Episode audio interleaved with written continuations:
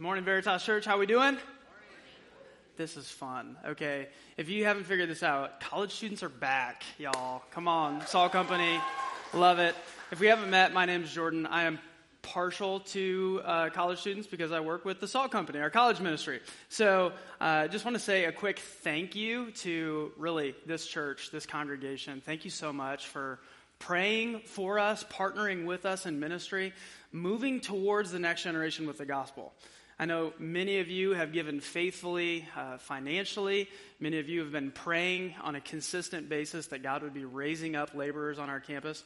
And many of you helped stuff uh, tumbler mugs full of goodies to hand to college students. So if you are a college student and you are here today, uh, we actually have a gift for you right out these doors. Don't leave yet, okay?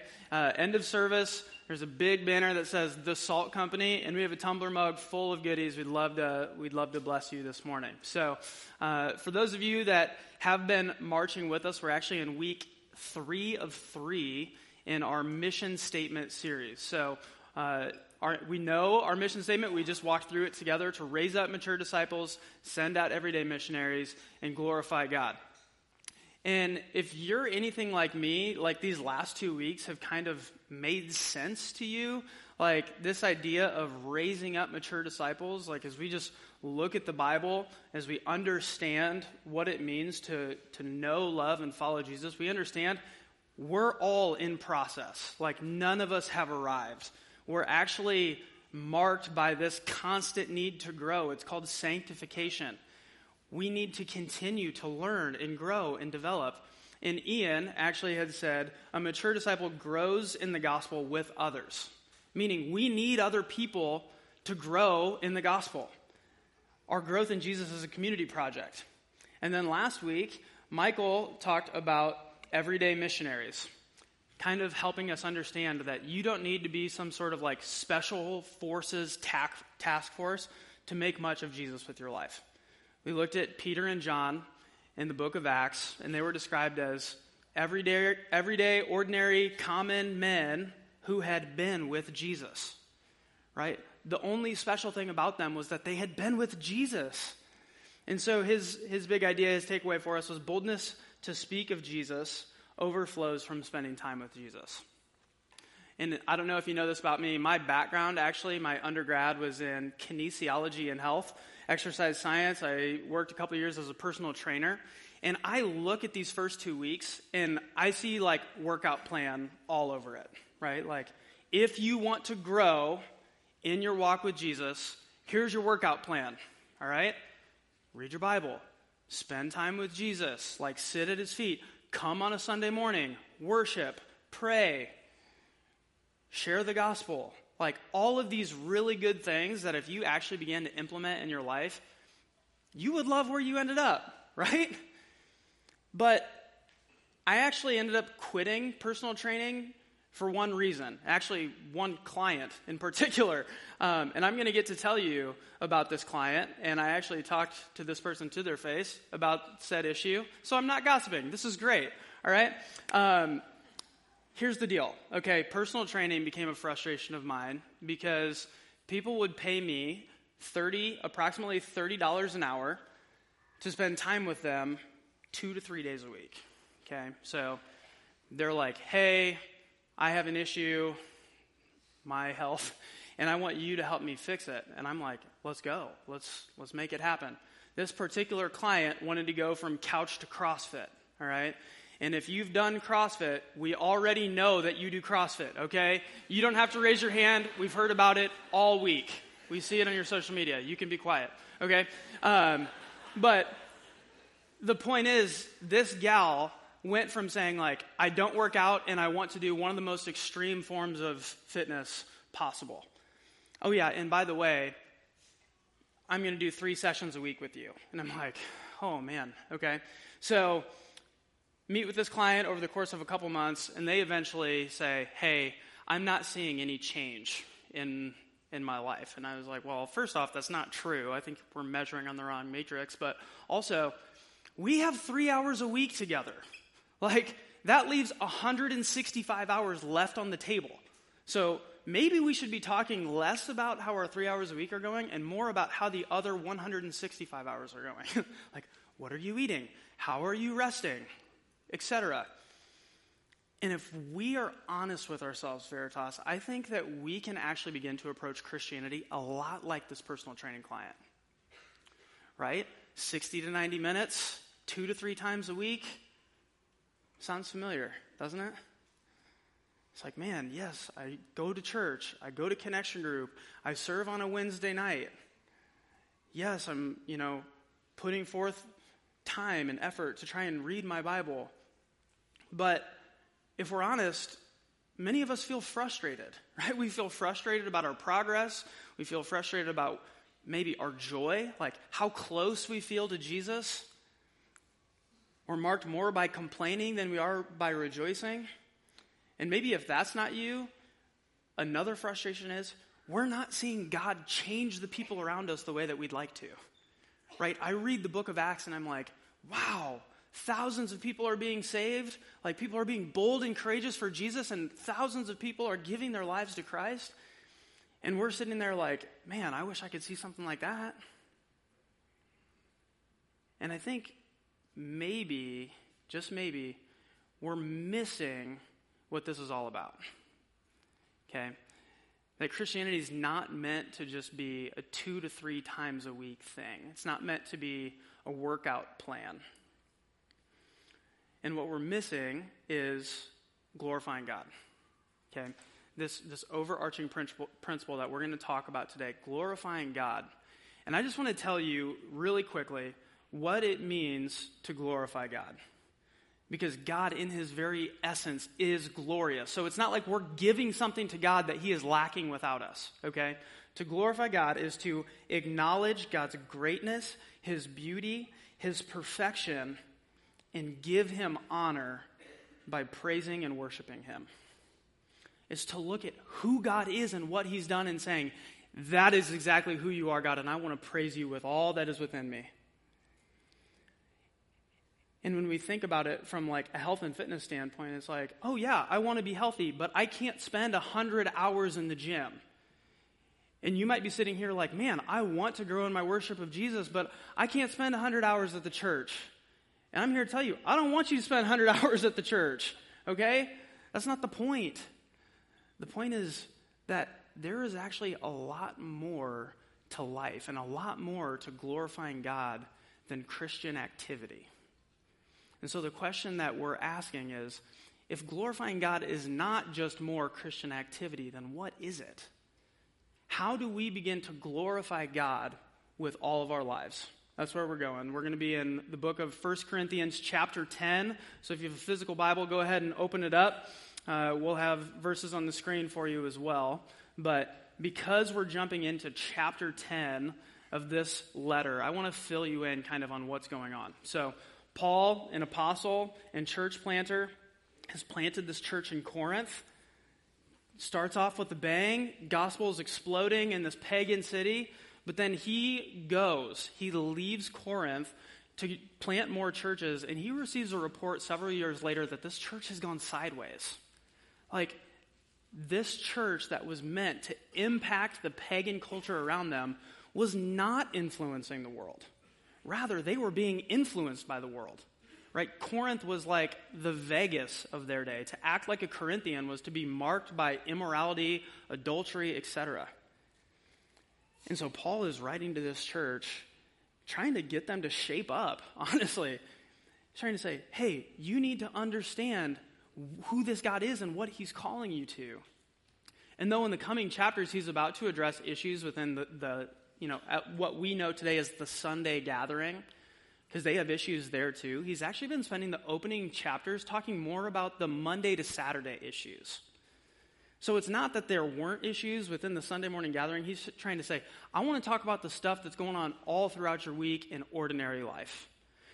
And so I think Paul, under the inspiration of the Holy Spirit, actually has answers for us today as we answer this question how do we glorify God with all of our lives? Okay, read with me first two verses, uh, 1 Corinthians 10, starting in verse 23. It says, All things are lawful, but not all things are helpful. All things are lawful, but not all things build up. Let no one seek his own good, but the good of his neighbor. So you might notice here, all things are lawful is put in quotes, quotations. And what Paul is doing is he's taking a common quotation from Corinthian culture, this culture that made much of freedom. And amongst the elite was kind of like jabbing at those who were in slavery. It's like, hey, we're free. We can do whatever we want. Freedom wins. Freedom reigns all the time. And though we don't live in Corinth, we do live in the US of A, right? And this my freedom, my rights thing is not just a Corinthian problem. We see it in our country, right? These are my rights, these are my freedoms, these are my decisions, this is my life, these are my choices, and nobody is going to tell me what to do. We're not going to let people infringe upon our rights because we are American, right? But then, I think to make matters more confusing, like I read a verse like Galatians 5:1 where Paul is writing and he says, "For freedom Christ has set us free." And so Christianity seems to be pro freedom. It's like, heck yeah, give me more freedom. I'm all about it. I want freedom. But this personal freedom here is apparently not how you and me oftentimes apply it. Paul is trying to say, hey, Yes, you have freedom in Jesus. You have freedom from measuring up and meeting standards because of the gospel of Jesus Christ. However, your freedom is not just for you. He's trying to say, your freedom is meant to actually pursue the good of other people. So, yes, all things are lawful. Like, yes, you're free to do certain things. But should you? That's kind of the question he's asking. Like, can you? Sure. Should you? Man, that's a deeper question. And as I think about my personal training client, it's like, can you go home after the gym and eat an entire Casey's breakfast pizza? Yeah, you can. Should you? Probably not, right? Like, probably not going to help your cause. But the reality is, this like self-centered bend just comes naturally to us right we're not asking the question should i because we don't want anybody else or anything else to tell us what to do. This is mine right? I have two toddlers a two-year-old and a one-year-old. Their, their favorite word if not no is mine right? Like sitting there with a cup of coffee mine. I'm like you don't need coffee. You have more energy than i can stand right? This is not yours. And we are not that much different than my kids. Mine. I just can't help but think about how much I care about my comfort, my convenience, my schedule, right? Get a weekend free, and it's like, you know, someone else has a physical need they need help with, and sometimes the first thing that comes to mind is like, man, but this is my weekend off, right? You've had a long week of work and you have a night free. Are you thinking, who can we have over for dinner? You're thinking, no, I'm going to order delivery and I'm going to sit on my couch and I'm not going to do a thing.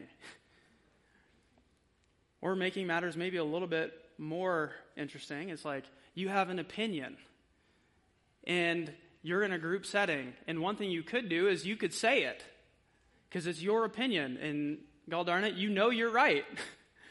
but maybe you're actually not supposed to say it so that you can honor somebody. This crazy idea of understanding personal use of freedom for the sake of other people. Now, I actually think many of us are starting to kind of get this like, can I versus should I? And it's come to my knowledge, working with college students, having people in our home. If you're going to host somebody for a meal, anymore, you have to ask, do you have any dietary restrictions? Right? Like, okay, I swear, half of this room, you're now gluten free, dairy free, whatever. I'm not here to make fun of you.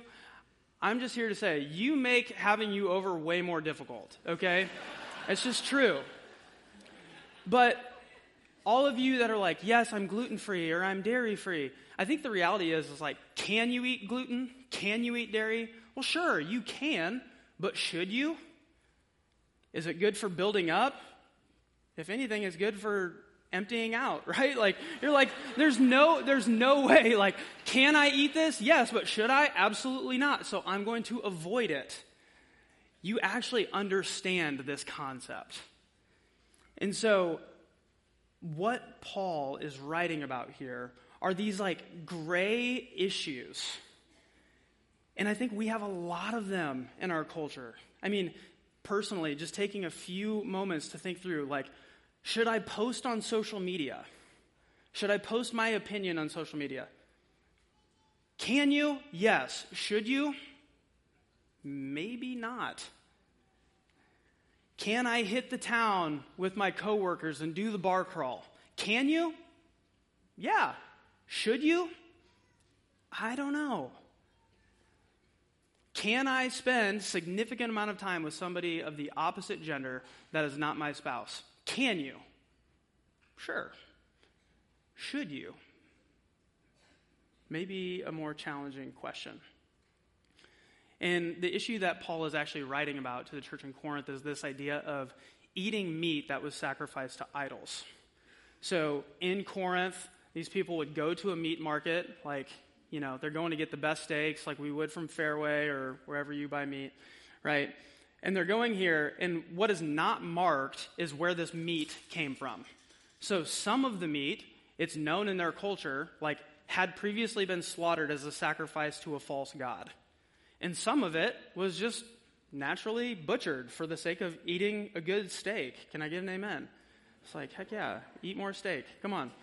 But there's actually this division amongst Jewish Christians and Gentile Christians about how do we handle this?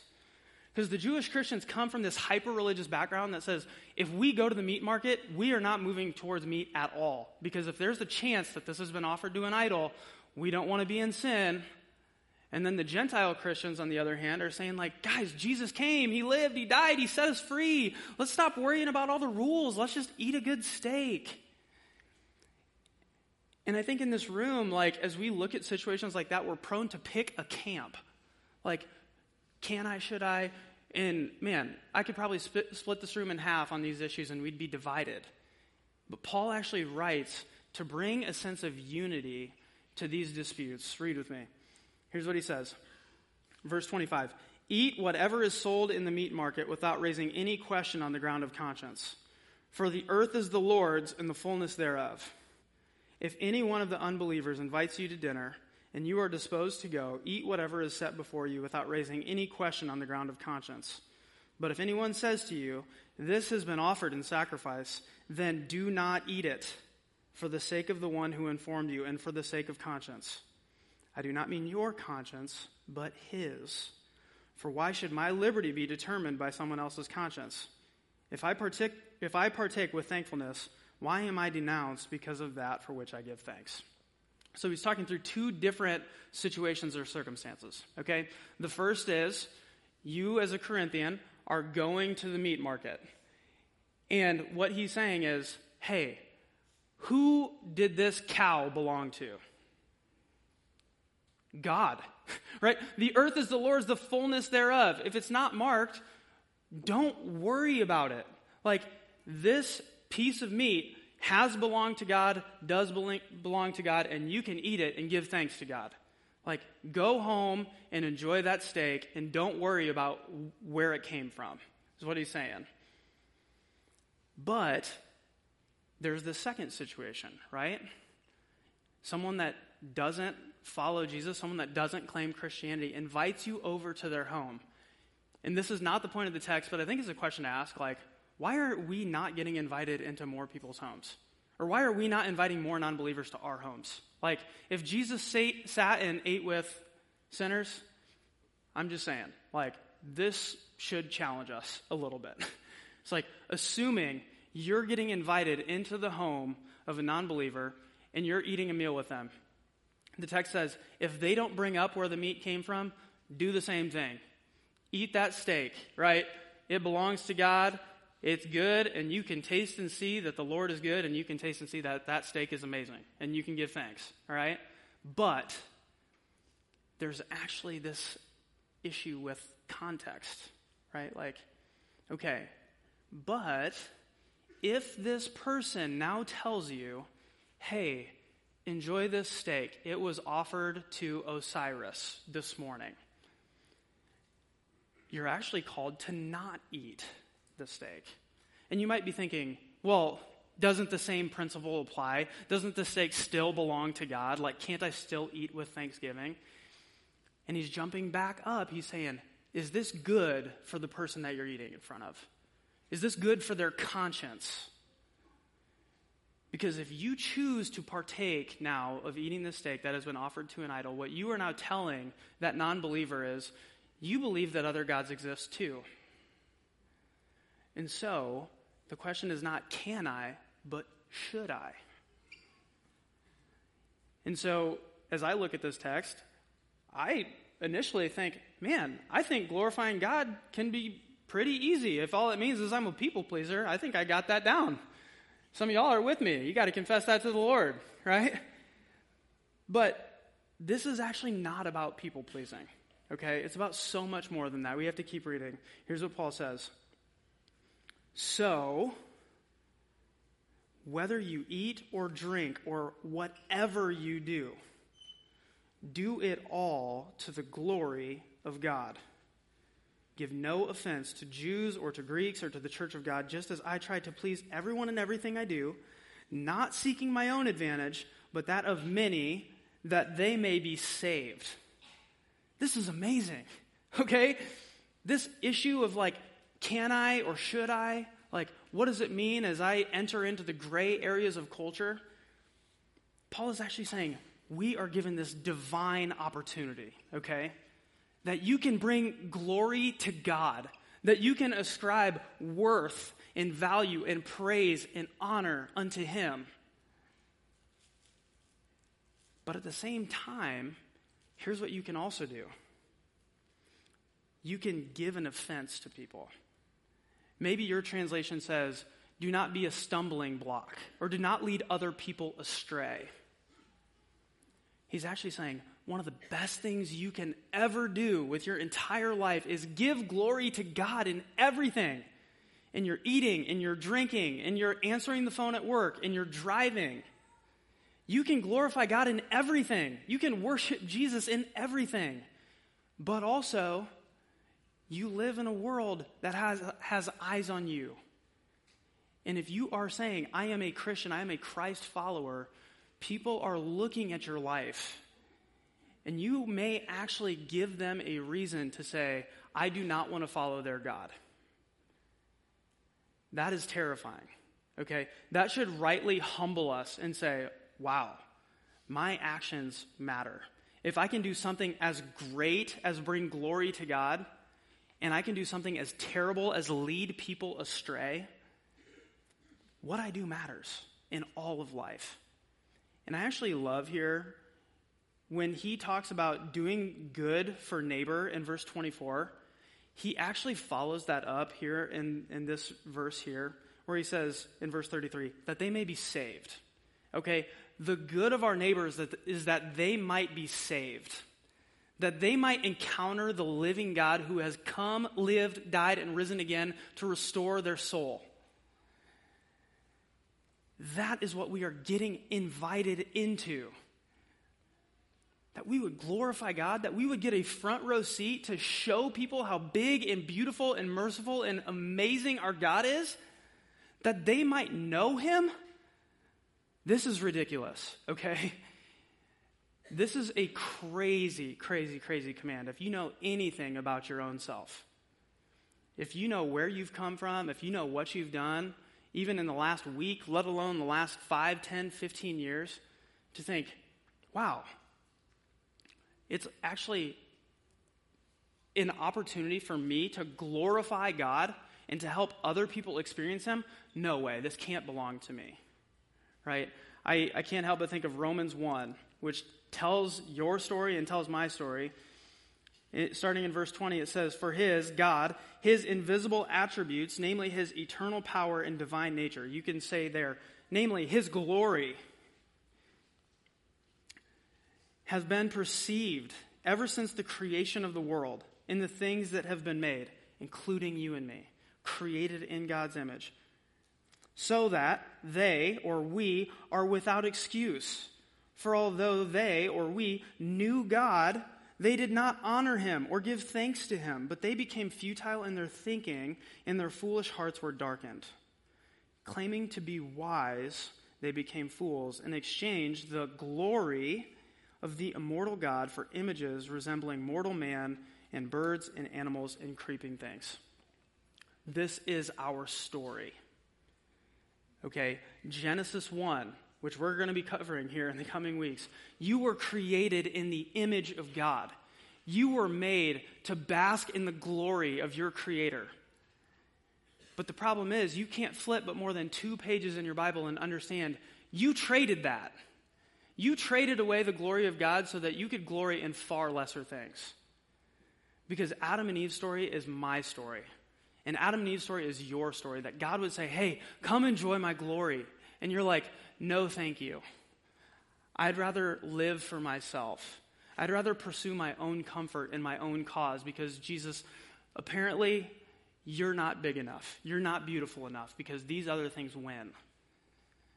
And you would think that's like, man, game over, right? Like, God is going to stay in heaven with his glory, he's going to stay distant from us. And that doesn't mean he's any less glorious, right? He's still perfect. He's still beautiful. He's still amazing. But the good news is, Veritas, Jesus did not leave us separated from the glory of God. Jesus steps down from glory, right? Steps down from heaven, puts on flesh. Philippians 2 would tell us that he takes on human flesh, though he in his very nature is God, becomes a servant. He doesn't lord his freedom over his created people. No, he surrenders his freedom. He becomes obedient to the Father and he puts on flesh, lives the life you couldn't, and dies the death you deserve. He is separated from his Father, who he has existed with eternally, so that you're not left separated from the glory of God. Because he doesn't just die, he rises again. And in his resurrection, Jesus says, Hey, come back to glory. You get to glorify God. You get to be reconciled unto your Creator. This is amazing, right? And He wants to take people like you and me, broken, sinful, messy people, and invite us into the most amazing thing we could ever be a part of, which is bringing glory unto God. I love in 1 Corinthians 1, he actually opens by saying, This is who God chooses. This is who God chooses to use, okay? He uses the weak, he uses the foolish, he uses those who are lowly and despised. Why? Why does he do that? So that we would boast in the Lord so that when we look at the person and work of Jesus Christ, as we understand the gospel, we can say, there is no other thing to give glory to but Jesus Christ, the God of the universe. He alone deserves my worship and my praise. This is the glory of God. Look at Jesus. And so 1 Corinthians 10, looking at, you know, these disputable matters, these gray areas, how do we glorify God? In all of life? The answer is this we glorify God by making all of life all about the gospel. All of life, all about the gospel. Another way you can say this is glorifying God is not a workout plan, but a way of life. This is not your workout plan. You are not here on a Sunday morning to experience a personal trainer. Okay? You are here to encounter the living God who is going to leave with you and be with you all week long. The Spirit of God who longs to dwell in those who would say, Yes, Jesus is my Lord and Savior. He wants to be near to you so that you would encounter Him, experience Him, and yes, reveal Him to a watching world this week in everything that you do. I love the language here in 1 Corinthians, right? So whether you eat or drink or whatever you do, do it all to the glory of God. Yes, read your Bible to the glory of God. Yes, share the gospel to the glory of God. But also, answer phones to the glory of God. Sweep floors to the glory of God. Do dishes to the glory of God. Parent your kids to the glory of God. Obey your parents to the glory of God. Can I get an amen? Do your homework to the glory of God. All of life is actually an opportunity for you to worship and praise and ascribe worth to God. All of it. And so I think it's important here that we, we walk away with really a couple takeaways. The first is God alone is worthy to receive glory. As we look at Jesus, he is actually the motivation here for this command. So I, sometimes I, I dislike chapters and verses in the Bible because it wasn't initially written that way. It was written as a letter. It's meant to be read cohesively. And in 1 Corinthians 11 1, Paul's entire motivation, it says, Be imitators of me as I am of Christ. Christ is his motivation, Christ is his power to obey this crazy call to bring glory to God.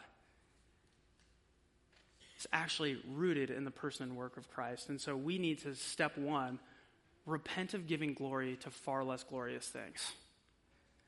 Like, whether you have, you know, made an idol out of your comfort, your career path, your retirement plan, whatever it is for you, that you would say, that's not worthy to be given glory. There is one who deserves glory. His name is Jesus Christ, my Lord and Savior and I want to live all of life for all of this gospel that He has taken a broken, sinful, jacked up person like me and has made me new. So I think the first thing that this beckons us to do is just get on our face and repent. And actually seek this God that we claim to love, okay? But really practically, I just want to give you guys two questions to ask as you go about your week, right? If I say, hey, I want to make all of life all about the gospel, that means I want you to take everything you do, whether it's in word or thought or deed, and ask two questions. I think if we got in the rhythm of asking these two questions, it would actually impact how we effectively glorify God. The first question is this What does the gospel say about this? So, your situation, your thought, what you're about to do, what does the gospel say about this? Another way you can think of it is the gospel has come to me. How does this help me worship or reflect that I glorify God? What does the gospel say about this? But then, question number two is what does this say about the gospel? Meaning, the gospel has not just come to you, but the gospel is meant to pass through you. And so, not just how does this help me experience the loving kindness of God, but how does this show the loving kindness of God to those around me? And if we would begin to ask those two questions, Veritas, we would actually love where we end up as a church. Okay, to fail to do this is to end up much like this Corinthian church that Paul is writing to. They are arrogant, proud, boasting in themselves, worshiping idols, adulterers, far from God, experiencing very little of his power.